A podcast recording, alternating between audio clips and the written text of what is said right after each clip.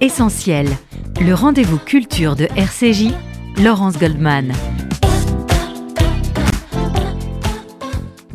C'est l'atelier philo jusqu'à midi, un rendez-vous mensuel sur RCJ au cours duquel nous interrogeons la philosophie pour éclairer les enjeux de notre monde si complexe. Jamais sans doute autant de paroles n'auront résonné de part et d'autre de la planète. Jamais sans doute les hommes et les femmes ne se seront autant exprimés à l'heure d'Internet et des réseaux sociaux. Chacun donne son avis sur tout. La parole est libre et libérée, mais ce déferlement de mots a-t-il toujours un sens? À qui s'adresse-t-on lorsqu'on poste un message sur Twitter ou TikTok? Cette cacophonie souvent violente, parfois haineuse, ne nous conduit-elle pas à oublier que parler, c'est avant tout s'adresser à l'autre? Où est passée la parole qui fonde l'humanité, l'égalité, l'altérité? Pour répondre à ces questions essentielles, j'ai invité la philosophe Gabrielle Alperne. Bonjour. Bonjour Laurence. Merci d'être avec nous comme chaque mois dans cette émission. Votre dernier livre, Penser l'hospitalité, est publié aux éditions de l'Aube. À vos côtés, j'ai le plaisir d'accueillir le philosophe et éditorialiste Roger Paul Droit et la journaliste et essayiste Monique Atlan. Bonjour. Bonjour. À tous les deux, bienvenue. Dans cette émission, vous publiez ce livre à quatre mains aux éditions de l'Observatoire, Quand la parole détruit, un essai dans lequel vous vous interrogez sur le sens perdu de la parole qui peut conduire au pire. Pour commencer, je voudrais, si vous le voulez bien, que nous nous penchions sur ce qui constitue l'essence même de la parole, c'est-à-dire l'échange avec l'autre dans ce qu'il a de positif mais aussi de négatif. La parole me crée et crée l'autre, écrivez-vous Monique Atlan et Roger Paul Droit. Écoutez, oui, euh, ce qu'on a essayé de, faire dans ce livre, c'est quand même de rappeler finalement des notions assez simples, mais qui sont visiblement tout à fait oubliées, comme vous l'avez dit en introduction.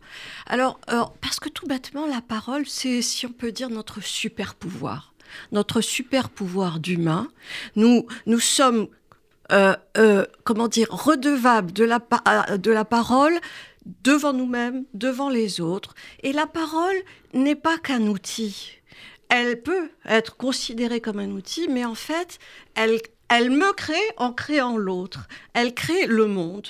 Alors, euh, dans les sources euh, bibliques euh, qu'on peut trouver dans, certaines traditions, évidemment, la parole, c'est la création même.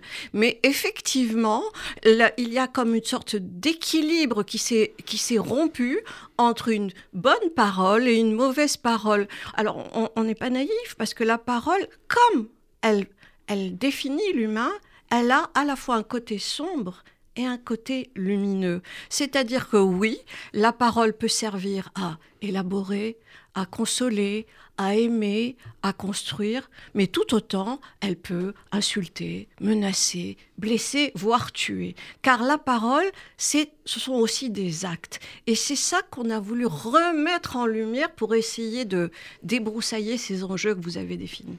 Roger Paul Droit, la, la parole, c'est ce qui définit l'humanité, la communauté des hommes et des femmes. Absolument. Nous avons mis en exergue de notre livre une phrase de Montaigne qui, me semble-t-il, dit l'importance de la parole et qui dit l'essentiel. Il écrit Nous ne sommes hommes et nous ne tenons les uns aux autres que par la parole. Cela signifie bien que la parole définit l'interaction humaine, c'est la parole adressée à l'autre, c'est la parole reçue de l'autre, il n'y a pas de parole en quelque sorte d'un individu solitaire, et sans parole, pas d'humanité, ce qui signifie pas euh, de littérature, de science, de société, de politique, d'histoire, de technique, rien. Vous ôtez la parole, mentalement, faites cette expérience, vous ôtez tout, la possibilité de connaître, la possibilité de transmettre, la possibilité d'être éventuellement en désaccord, en affrontement les uns avec les autres. Et ce monde qui, qui n'est pas un double du monde réel, qui est la réalité humaine et qui définit radicalement et absolument l'espèce humaine parmi toutes les autres espèces vivantes, cet euh, univers-là, c'est un univers évidemment de la possibilité de connaître, de dire le vrai euh, et d'entrer en relation, c'est aussi l'univers où l'on peut truquer, tricher, mentir, manipuler et finalement construire un biais euh, qui est celui de la destruction au lieu de la construction. Gabriel Alperne, la parole, c'est l'altérité finalement. Oui, et, alors en prolongement à ce qui a été dit, c'est qu'il y a une forme de, comme s'il y avait une forme un peu de, verre dans le fruit dès le départ, c'est que c'est un dialogue intéressant entre, entre, enfin le dialogue de Cratyle, avec une réflexion justement, il y a un dialogue donc entre, entre Cratyle et, Socrate sur cette question de se dire est-ce que le langage exprime naturellement euh, la réalité euh, ou pas? Et en fait, bah non, les, mots ne, ne, ne, ne sont pas un prolongement naturel, euh, enfin ne disent pas naturellement le monde, il y a toujours un décalage. Et cette notion de décalage, je trouve, est, très intéressante, parce qu'en fait, bah, ça laisse place au quiproquo. Euh, au malentendu. Euh, et, en fait, à toute cette réflexion, il y, a un parallèle, je trouve, à faire avec la question de la traduction. On dit toujours traduction, trahison. Bah, je pense que pour la parole, c'est la même chose, c'est-à-dire qu'il y a une forme de le langage traduit la pensée et donc il peut la trahir parce qu'il ne va pas forcément la dire comme on aurait souhaité que ce soit exprimé ou pas. D'où effectivement bah, des possibilités de malentendu, de quiproquo entre euh, deux individus. Donc effectivement, ça, peut, euh, bah, peut poser un, certain nombre de, problèmes. Et puis, il y a aussi une... Une, réflexion que je m'étais faite. C'est intéressant quand on lit la Genèse, euh, dans, la Bible, le premier moment où finalement le premier être humain a, utilisé le langage, c'est lorsque euh, ben, Adam est placé dans, le jardin d'Éden et effectivement bah, Dieu lui dit voilà, tu, vas nommer les animaux euh, autour de toi. Et c'est intéressant parce que le langage utilisé pour la première fois dans ce pouvoir de nommer, qui est du coup une forme de pouvoir. On, donne un nom, on assigne finalement à une identité bah, les, autres animaux. Et donc c'est intéressant parce qu'on voit que peut-être dès le départ, dans le langage, il y a une notion de pouvoir. Peut-être de pouvoir sur l'autre que l'on va assigner à, une case, à, enfin voilà. D'où peut-être, alors ça on en parlera dans la suite de l'émission, mais effectivement peut-être des, euh, des, dérives euh, possibles dans ce pouvoir de nommer euh, et donc dans ce pouvoir du langage. Euh, Monique Atlan, Roger Paul Droit, dans votre livre vraiment fort intéressant et très riche, il y a beaucoup de, références à la philosophie grecque, à Aristote, euh, notamment l'homme est un animal doué de raison qui parle, mais je voudrais qu'on s'arrête sur la tradition juive, puisque Gabriel l'a évoqué. Vous rappelez l'étymologie du mot parole en hébreu. Davar, c'est à la fois la parole et, la, chose. Alors comment faut-il le, comprendre? Ben, Je crois qu'il y a effectivement euh, ce, lien. Euh, et, on, précise d'ailleurs, ce que moi je ne savais pas avant de, l'étudier plus sérieusement, c'est qu'il y a aussi Dvora. Dvora qui est l'abeille. C'est-à-dire que l'abeille, elle peut à la fois piquer et produire du miel. Donc, dans ce que dit Gabriel et ce qu'on peut dire, c'est qu'effectivement, il s'agit toujours de l'humain, dès qu'il s'agit d'ambiguïté, dès qu'il s'agit de quelque chose qui n'est pas achevé, il s'agit de l'humain. Et la parole est éminemment la représentation de l'humain. Et en plus, il y a effectivement ce lien entre la parole et la chose qui fait que, au fond, c'est la mise en acte qui devient euh, le lien. C'est-à-dire que toute parole est un acte, et c'est pour ça que la tradition juive insiste tellement, et de façon tellement, d'une certaine façon, je pourrais le dire, féroce, sur la mauvaise langue, la shonara, la langue du mal, et qui est, comment dire, euh, encadrée, sanctionnée de façon, mais sans appel, parce que, effectivement, dans le lachonara, comme on le sait, il y a trois intervenants celui qui émet la parole blessante, celui qui l'écoute et celui qui en est l'objet. Et que ce soit en privé, de façon secrète, si cette parole est dite secrètement, ou en public. Évidemment qu'il y a des gradations dans les sanctions qui sont prévues, mais il s'agit de... C'est-à-dire, et ce qui est très intéressant, c'est que si ces paroles sont dites en présence de la personne qui est attaquée, ça n'a pas la même importance que si c'est dit en son absence. C'est-à-dire qu'effectivement, ce que nous essayons de dire dans le, livre, c'est que toute cette violence contemporaine dont on parle en ce moment, il s'agit de savoir euh, qu'est-ce qu'on attaque? Si, si on attaque euh, la personne en tant que telle et non pas ce qu'elle dit. Et je crois que, et donc, euh, effectivement, le Maharal de Prague le dit, la parole de haine, le lachonara, est pire que la débauche, le meurtre, l'idolâtrie, les trois réunis. Donc ça, ça montre l'accent qui est mis sur cette responsabilité de l'homme dans la parole qu'il émet. Euh, Roger Paul Droit, à partir de quel moment on passe de la critique à la parole qui blesse et qui humilie. Vous, vous expliquez euh, à un moment quand euh, vous dites qu'on attaque l'autre pour ce qu'il est et non pour ce qu'il fait. Oui, ou, pour ce qu'il dit. C'est-à-dire qu'il y a un écart absolument considérable et, dans le, le, fait de combattre quelqu'un pour ses idées. Et on combat ses idées et on a absolument et légitimement le droit de combattre avec des arguments, des idées que l'on juge fausses ou, dangereuses ou, néfastes. Et l'autre répond. Et, il peut et on peut n'être pas d'accord les uns avec les autres et constater nos désaccords. Le glissement, c'est lorsque on passe à l'attaque personnelle ce que tu dis n'est pas seulement faux, mais tu le dis parce que tu es un salaud, parce que tu es un sous-homme, parce que tu es un pervers, etc. Et là, on, passe de l'argument à l'attaque et à l'injure, et à une forme d'annulation de l'autre. Lorsque je suis en désaccord profond avec quelqu'un sur ses idées, nous pouvons en parler, je peux mépriser ses idées, ou, en tout cas euh, montrer en quoi elles soient fausses, je ne méprise pas la personne. Et bien évidemment, c'est un très vieux glissement. Euh, c'est pas récent cette affaire-là. Nous avons essayé dans notre livre de comprendre ce qu'est la parole en général dans sa puissance, comment la parole destructrice a toujours existé, a été euh, analysée dans la tradition juive, dans la tradition chrétienne ou, euh, musulmane notamment, et dans d'autres euh, aires culturelles. Mais nous souhaitons ensuite comprendre ce qui s'arrive aujourd'hui. Et ce vieux biais Schopenhauer, par exemple, dit déjà dans L'art d'avoir toujours raison, quand vous êtes à court d'arguments, bah, il suffit de commencer à attaquer la personne. Euh, voilà, c'est un vieux truc. Tous les orateurs le font, mais c'est un truc finalement non éthique, assez vite dangereux, et qui aboutit à la stigmatisation, l'exclusion, l'annulation de l'autre, c'est-à-dire à la fin de tout dialogue possible, même si le dialogue est rude. Voilà. C'est-à-dire c'est l'impossibilité de la réplique dorénavant. Et je crois que c'est ça la, condition première de toute parole et donc de tout échange, c'est effectivement échanger, c'est accepter que l'autre réplique. Or, il y a une organisation de l'élimination de la réplique par différents biais qu'on pourra euh, décrire.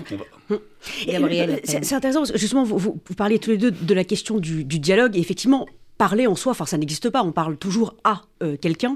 Et c'est là, je trouve que euh, c'est intéressant parce que ça signifie que euh, dans les mots que l'on choisit, si l'on veut que l'autre nous écoute et nous comprenne, mais il faut, il faut que l'on on choisisse justement ces mots. On ne parle pas de la même manière à un enfant, euh, à sa grand-mère, euh, à un ami de son âge. Enfin, voilà. Et c'est là où je trouve que c'est intéressant. Ça me fait penser à une phrase euh, magnifique de Primo Levi où il dit Penser qu'il existe une langue pure est une folie. Alors lui, effectivement, il prenait l'exemple du yiddish en disant que c'est une langue effectivement mélangée parce qu'il y a plusieurs, plusieurs langues en, une seule. Mais si on prend un peu de recul par rapport à cette idée de langue pure qui n'existe pas. En fait, une langue n'est jamais pure parce qu'elle va finalement euh, s'hybrider avec les mots de l'autre, avec l'univers de l'autre, pour faire en sorte que l'autre puisse me comprendre. Enfin, si, je veux, bah, si je veux pouvoir lui parler.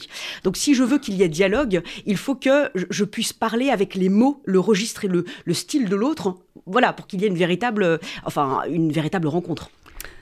Un dernier mot avant la pause. oui, dans, un monde, on va y venir, mais dans un monde où il y avait des rencontres, il y en a de moins en moins. L'échange physique. Regardez ce qui se passe sur les réseaux. Euh, chacun se fait suivre par ceux qui sont de son avis et exclut euh, ou stigmatise ceux qui sont d'un avis contraire. Alors on va marquer euh, tout de suite une première pause dans cet atelier philo. Dans un instant, nous nous intéresserons à la parole dans le cadre de la cité, la parole politique qui elle aussi peut engendrer le meilleur comme le pire. On se retrouve dans un instant sur RCJ.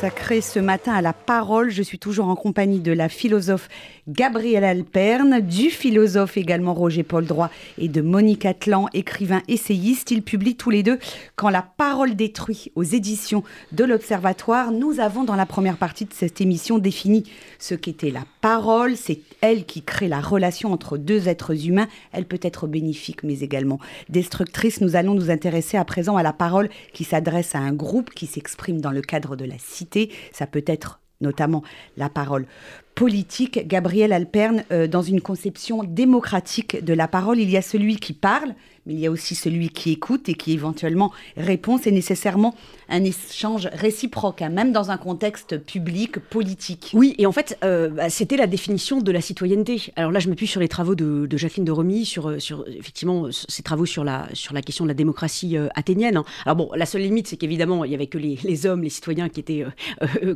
concernés par le sujet, mais cela étant mis à part. Hein.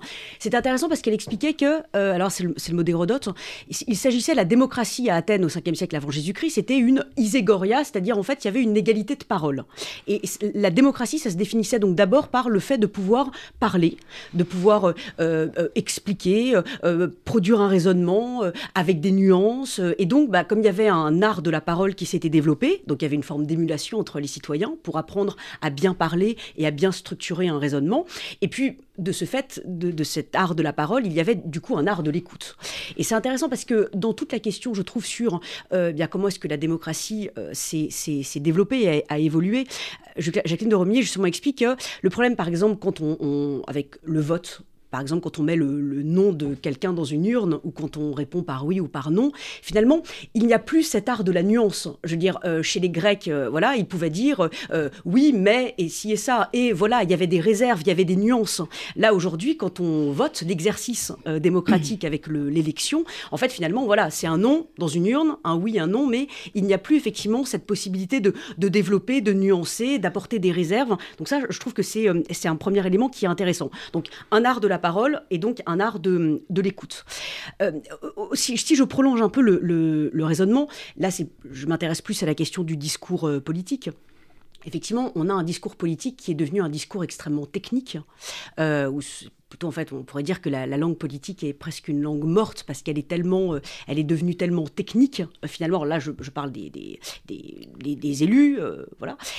Et, donc, effectivement, bon, bah, à, ça, enfin, que, répondre? La possibilité du dialogue dans un, finalement une langue qui est devenue extrêmement technique est assez, assez difficile. Moi, je me souviens parce que j'ai, dans une autre vie, j'étais plume en cabinet ministériel, donc j'ai dû écrire à peu près 2000 discours politiques. Et, et je me souviens qu'il y avait notamment présentation d'un discours politique euh, pour la présentation d'une loi de finances. Et ça m'avait beaucoup marqué parce que j'étais allé voir un discours de Malraux, quand il était ministre de la Culture, qui présentait son discours euh, pour euh, loi de finances. Et en fait, dans son discours, il n'y avait aucun chiffre.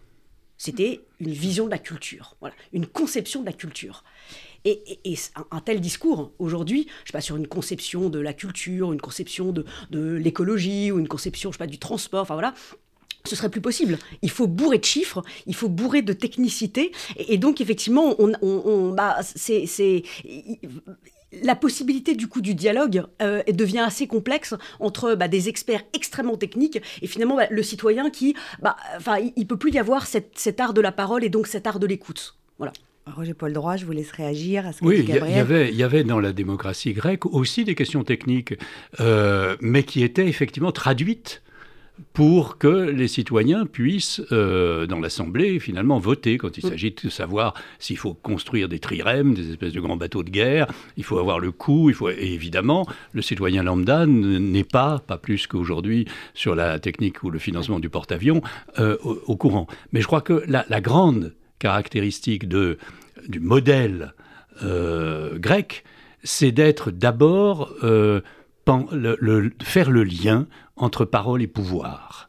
Il existe ce lien, évidemment, dans d'autres civilisations, dans d'autres cultures, mais le lien parole-pouvoir, il est central dans l'histoire grecque et ensuite dans toute l'histoire européenne et occidentale, parce que, euh, finalement, les petites cités athéniennes étaient des cités autogérées par, euh, par leurs citoyens, quand c'était des démocraties, et tout passait par la parole. Les euh, questions de tribunal, évidemment, la question euh, de la décision politique, la question des, euh, des élections des responsables, etc. Et toutes les décisions se prenant à la suite de discours. Et Nicole Laureau, l'helléniste, insistait bien sur le fait que c'était des discours longs. La démocratie, c'est des discours longs. On explique les choses et on explique les arguments adverses. Et finalement, euh, les gens décident. Et les discours courts, ce qu'ils appelaient la brachylogie, les slogans, les petites phrases aujourd'hui, c'est finalement plutôt le, propre des régimes autoritaires ou, des, ou non démocratiques que que ces discours longs. Mais tout passait par la parole. Et puisque tout passe par la parole et que la parole elle-même peut mentir et être à double face, alors est née cette idée que si l'on maîtrise la parole, on maîtrise la décision, donc on maîtrise la politique, donc euh, on va pouvoir manipuler par les mots.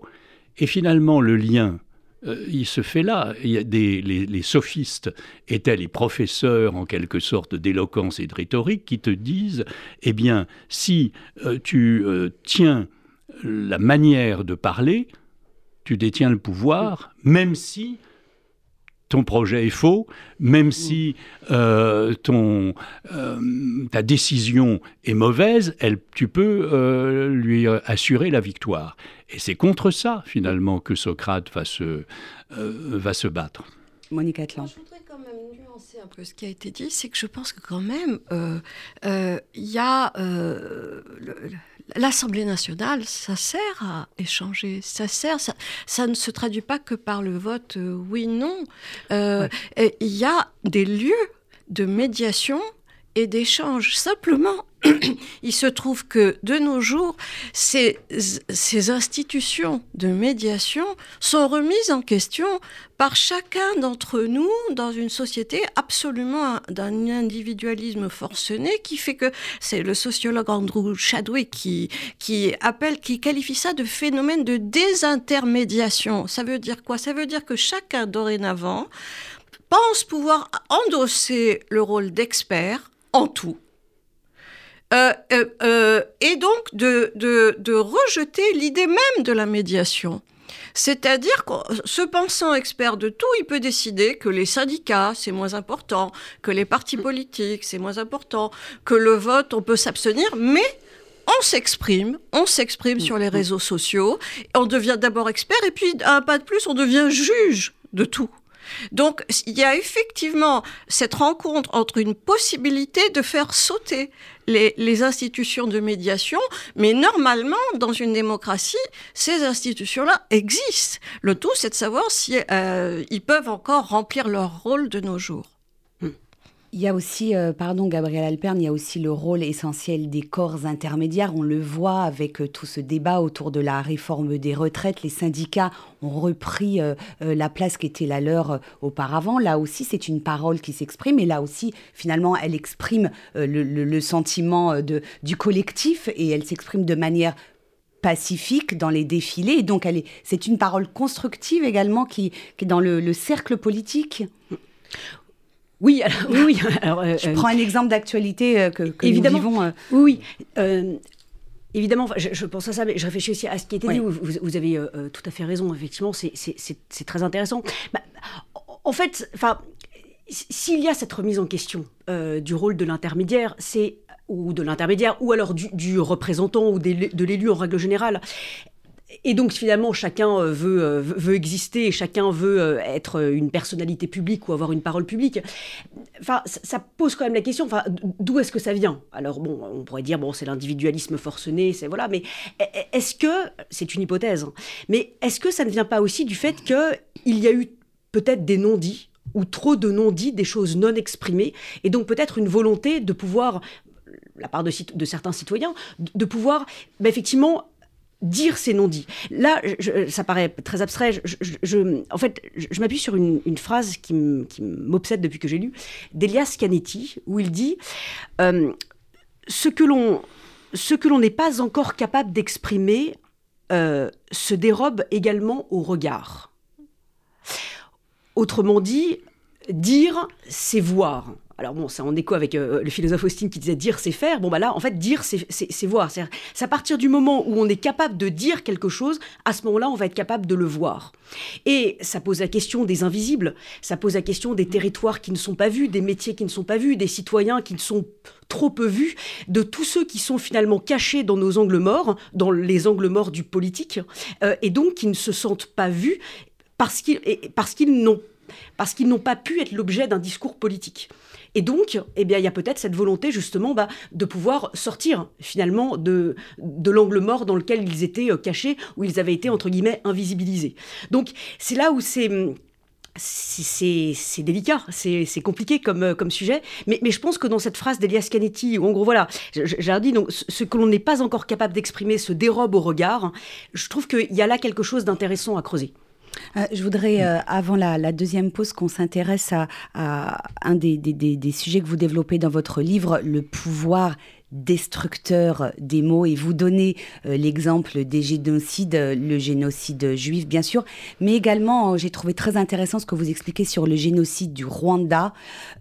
tout commence toujours par des mots. C'est un langage qui se met en place subrepticement et qui, qui, qui s'impose dans, les dans les consciences et on en arrive finalement à des massacres.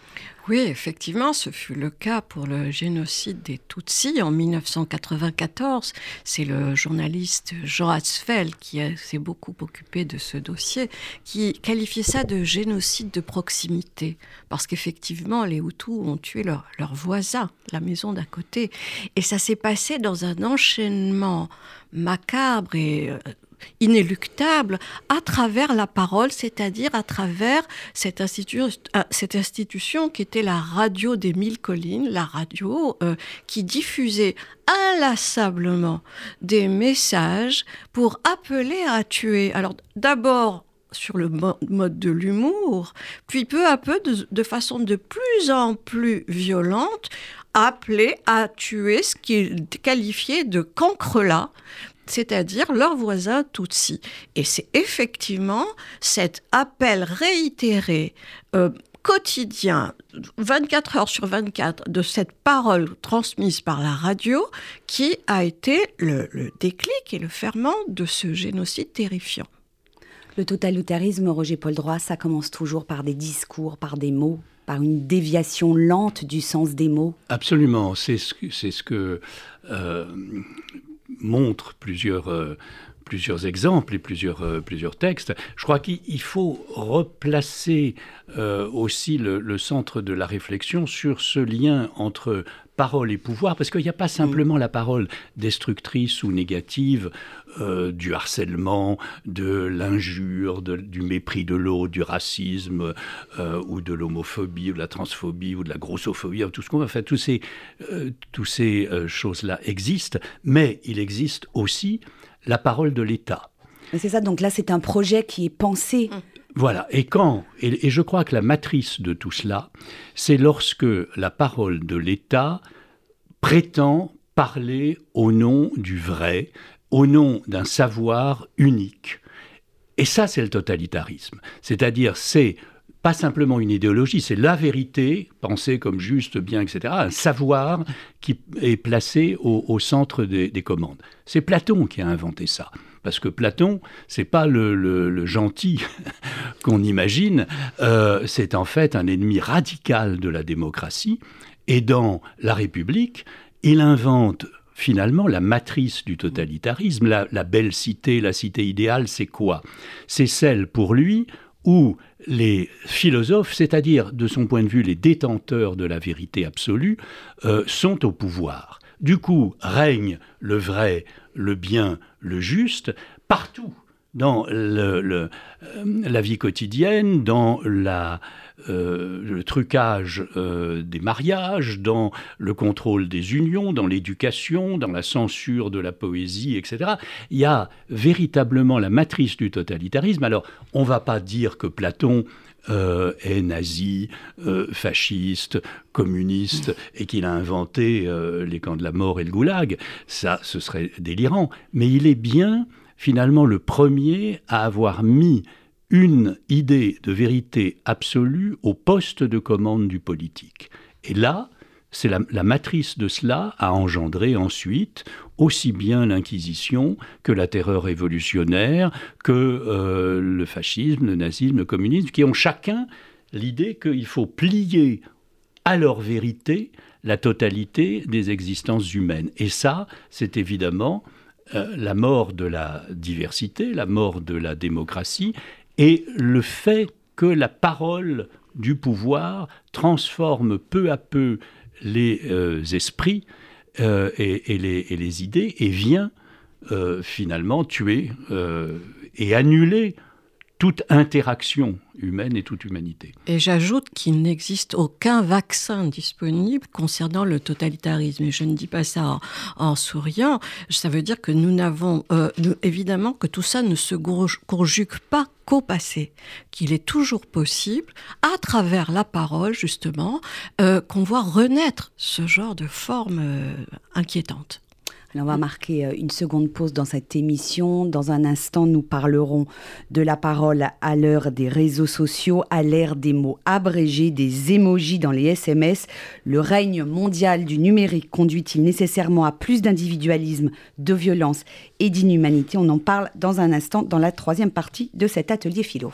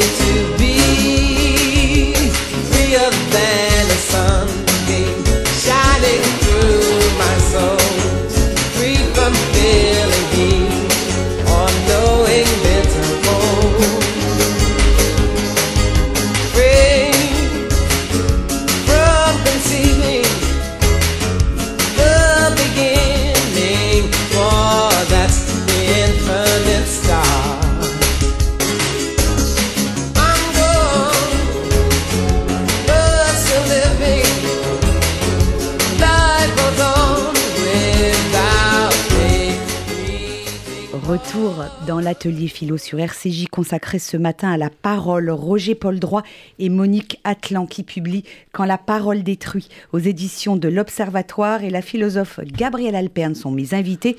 Nous allons, si vous le voulez bien, aborder le troisième volet de nos échanges. À l'heure des réseaux sociaux, l'information circule instantanément aux quatre coins de la planète où chacun est libre de s'exprimer sans limite. La parole a-t-elle toujours un sens? Roger Paul Droit, Monique Atlan, le constat que vous faites n'est pas réjouissant ni positif, même très inquiétant. Nous vivons actuellement une crise de la parole. Vous parlez même de guerre verbale qui aurait commencé, euh, une crise de la parole qui est amplifiée donc par Internet et par les réseaux sociaux. Oui, parce qu'il y a des milliards et des milliards de messages qui s'échangent toutes les minutes, ou toutes les heures en tout cas, euh, et il y a dans cette explosion de la quantité d'une certaine manière, de moins en moins de paroles vraies, de dialogue, d'interaction. parce que ce qui se passe, euh, c'est que chacun ne s'adresse plus qu'à ceux qui ont le même avis que lui. Il faut avoir de plus en plus finalement de communautés. Voilà, de followers euh, ou de gens avec qui on est d'accord et on échange qu'entre soi, ou bien on parle avec ceux qui disent déjà la même chose que vous, euh, et les autres, ceux qui ont d'autres idées, d'autres opinions euh, ou, d'autres croyances, se trouvent exclus et restent entre eux. Et finalement, là, il y a quelque chose qui est une sorte de déficit de dialogue, mais aussi un, un déficit de parole, d'échange, qui devient finalement, et on ne le voit pas, je crois, assez, une menace sur l'humanité elle-même, c'est-à-dire sur le fait, euh, cette phrase de Montaigne, euh, finalement nous ne tenons les uns aux autres que par la parole, si on cesse de se parler, on cesse de tenir les uns aux autres et on cesse finalement de faire humanité. Je, crois qu'il euh, il faut quand même pas euh, en arriver à diaboliser, si vous voulez, la technique elle-même, parce que euh, on l'a vu dans les événements comme ça de, sur de longues années en arrière, les réseaux sociaux peuvent être capables de solidarité, de, de révolte au nom de la liberté. Donc, mais il est vrai que le phénomène nouveau, c'est au fond une sorte de haine et de violence tout à fait décomplexée. Il n'est pas gênant dorénavant d'être dans la haine. Au contraire, elle est parfois revendiquée et elle est revendiquée tout bêtement parce qu'elle peut se faire de elle peut s'exprimer de façon tout à fait confortable, sans prise de risque, à travers l'anonymat. C'est mm. la question forte de ce qui se passe actuellement. C'est cette façon d'envisager les échanges et l'expression de ce qu'on ressent, de ce qu'on vit, de ce qu'on combat, de ce qu'on accepte, etc., se fait dans l'anonymat. Et donc, il y a une sorte de, fonctionnement. Vous citez Elias Canetti, Gabriel, mais euh, Canetti a parlé du fonctionnement des masses et du fonctionnement des meutes, hein, mm. comme à l'achat. C'est-à-dire que on finit par perdre le sentiment de soi, de ses limites, et on se joint à une meute et on, on, se, on, fait fusion avec un collectif qui ne pense même plus, mais qui est comme ça dans un, un mouvement d'affect. Et je crois que c'est vraiment ça la question. Comment euh, contrebalancer par quelles règles contrebalancer cette tentation à travers, effectivement, Roger Paul l'a dit, les harcèlements, qui soient scolaires, euh, on a évoqué tous, on se souvient du jeune euh, Lucas, euh, les harcèlements conjugaux, les harcèlements raciaux. Marc Nobel, que vous avez dû recevoir ici, parle de la cyber-haine. Parce que quand Gabriel dit que... excusez-moi que euh, euh, tous, ces, tous ces phénomènes de, de, de désinvisibilisation, mais pourquoi ça se passe dans la haine? C'est ça qui est la vraie question. À la fois, il y a un désir de montrer des choses qui étaient cachées et non vues, mais ça s'accompagne aussi de mouvements de haine. Par exemple, MeToo, qui est un mouvement tout à fait, qui a une cause tout à fait juste, peut aussi être dans la dérive. Donc c'est ça la vraie question. Gabriel Alper. Oui, en, écho, effectivement, j'allais, euh, j'allais citer euh, euh, Elias Canetti sur, sur tout son travail, effectivement, sur, sur la masse, sur la, sur la meute, où effectivement, là, c'est, c'est pas tant, en fait, la parole. La parole, là, n'est qu'un, n'est qu'un instrument, finalement, de la, de la meute, où là, pour le coup, on, on fait masse parce que la masse nous procure une, un sentiment de puissance absolument, enfin, extraordinaire. Et donc, c'est derrière ce sentiment d'invincibilité que l'on bah, va être capable de tout. et, c'est là où ce, que je que je trouve fou, c'est qu'on a une époque avec beaucoup d'individualisme, mais à la limite, cet individualisme aurait dû s'accompagner d'une véritable responsabilité individuelle. Or là, on a une espèce de responsabilité collective, mais bah, du coup, finalement, dans une responsabilité collective, bah, personne n'est responsable de rien, et en même temps un individualisme euh, forcené. Euh, pour, répondre à, Monique, je, dirais que si, cette, euh, ce, retour ou cette, cette, volonté effectivement de la part de minorités, de, enfin en tout cas, alors, mouvement MeToo, s'accompagne effectivement d'une telle haine ou, c'est peut-être parce qu'il y a effectivement cette rage. Hein. Voilà, ça, explose parce que ça a été peut-être trop longtemps contenu. Alors, je, ne les excuse absolument pas. Mais en tout cas, je pense qu'il y a effectivement un vrai sujet par rapport à, cette, rage. En tout cas, si on, va peut-être plus sur l'aspect maintenant, alors solution, ou en tout cas, voilà, solution, perspective. Déjà, il y a une première chose que je trouve intéressante, euh, qui m'a toujours euh, euh, fascinée. je fais toujours un, lien par rapport à la, Bible. C'est intéressant finalement que Moïse, qui était quand même censé être, quand même un, certain personnage avec une, mission absolument immense, conduire tout un peuple, voilà, tout le long du, désert, était frappé de bégaiement. Ça, je trouve que c'est quand même extraordinaire de se dire qu'un leader frappé de bégaiement. Et finalement, je trouve que c'est intéressant parce que euh, ça, ça, veut dire que euh, bah, finalement, quand on bégaye, enfin j'en sais quelque chose parce que j'ai bégayé de très très nombreuses euh, années, je bégaye encore un peu, quand on bégaye, eh bien, on sait l'importance des mots. Euh, c'est voilà, chaque mot a son poids, sa difficulté à sortir, et donc finalement c'est difficile de la part du leader, mais du coup il est obligé de faire attention à ce qu'il dit, et donc c'est particulièrement difficile aussi de la part de ceux qui les écoutent parce qu'ils sont obligés de se concentrer encore plus sur ce qui est dit. Donc je trouve que cette signification du bégaiement symboliquement, je trouve est, très intéressante. Et si on va effectivement plus sur la question des solutions, euh, c'est intéressant dans les travaux de de, bah, de Jean Zay euh, dans, ses mémoires, il expliquait justement que, là je le presque aucune part n'est réservée à l'enseignement de la parole proprement dite. L'écolier apprend à lire, à écrire, à compter, à raisonner, non à parler. Et il dit, ils seront dans la vie la proie de quelques bavards, experts au langage courant. Et, effectivement, je pense qu'il y a une vraie responsabilité dans l'enseignement, de, l'éducation, de l'école. C'est-à-dire, bah voilà, comment est-ce que l'on fait pour pouvoir parler? Et donc, enseigner cet art de la parole permettra bah, aussi, euh, en écho, euh, d'enseigner l'art euh, d'écouter. Roger Paul Droit, toute la dernière partie de votre livre est une tentative pour apporter des pistes de réflexion pour trouver des solutions justement à ces déferlements, cette nébuleuse de paroles qui nous envahit dans tous les sens. Oui, et, le maître mot, euh, Gabriel a raison, c'est responsabilité. Euh, c'est le maître mot finalement des réflexions sur euh, les solutions possibles. Ça peut être au sens de la responsabilité juridique, évidemment. C'est-à-dire la responsabilité juridique, c'est l'imputation. À qui la faute qui peut-on ou doit-on poursuivre et selon quelles règles Alors, bien évidemment, là, il y a la question des poursuites judiciaires qui peuvent être engagées, parce qu'il y a un certain nombre des euh, dérives sur Internet qui tombent sous le coup de lois existantes, et il ne faut pas se décourager, il faut continuer. Il y a des résultats, il y a des gens qui sont euh, euh, condamnés ou des sites qui sont, qui sont fermés pour cause de haine, mais c'est quand même des démarches un peu difficiles, et la plupart aussi des paroles toxiques qui circulent sont en dessous du seuil euh, de la diffamation, de l'injure, euh, du racisme, c'est l'euphémisation, c'est les... Alors, euh, il y a une autre voie, c'est celle de la régulation des réseaux. Là aussi, la responsabilité juridique avance, il y a des législations européennes, il y a des choses, mais la difficulté, et, la régulation aussi de l'anonymat, il faut effectivement qu'il y ait la traçabilité des messages et qu'il y ait une euh, comment dirais-je, une difficulté à être absolument anonyme et, intraçable. Mais là aussi, même si les choses bougent, il y a des limites évidentes à ces actions, puisque les législations sont nationales ou continentales, les réseaux sont planétaires. On arrivera, je crois, à améliorer un peu les choses. On n'arrivera jamais, euh, si vous voulez, faute de gouvernement mondial, à tout contrôler.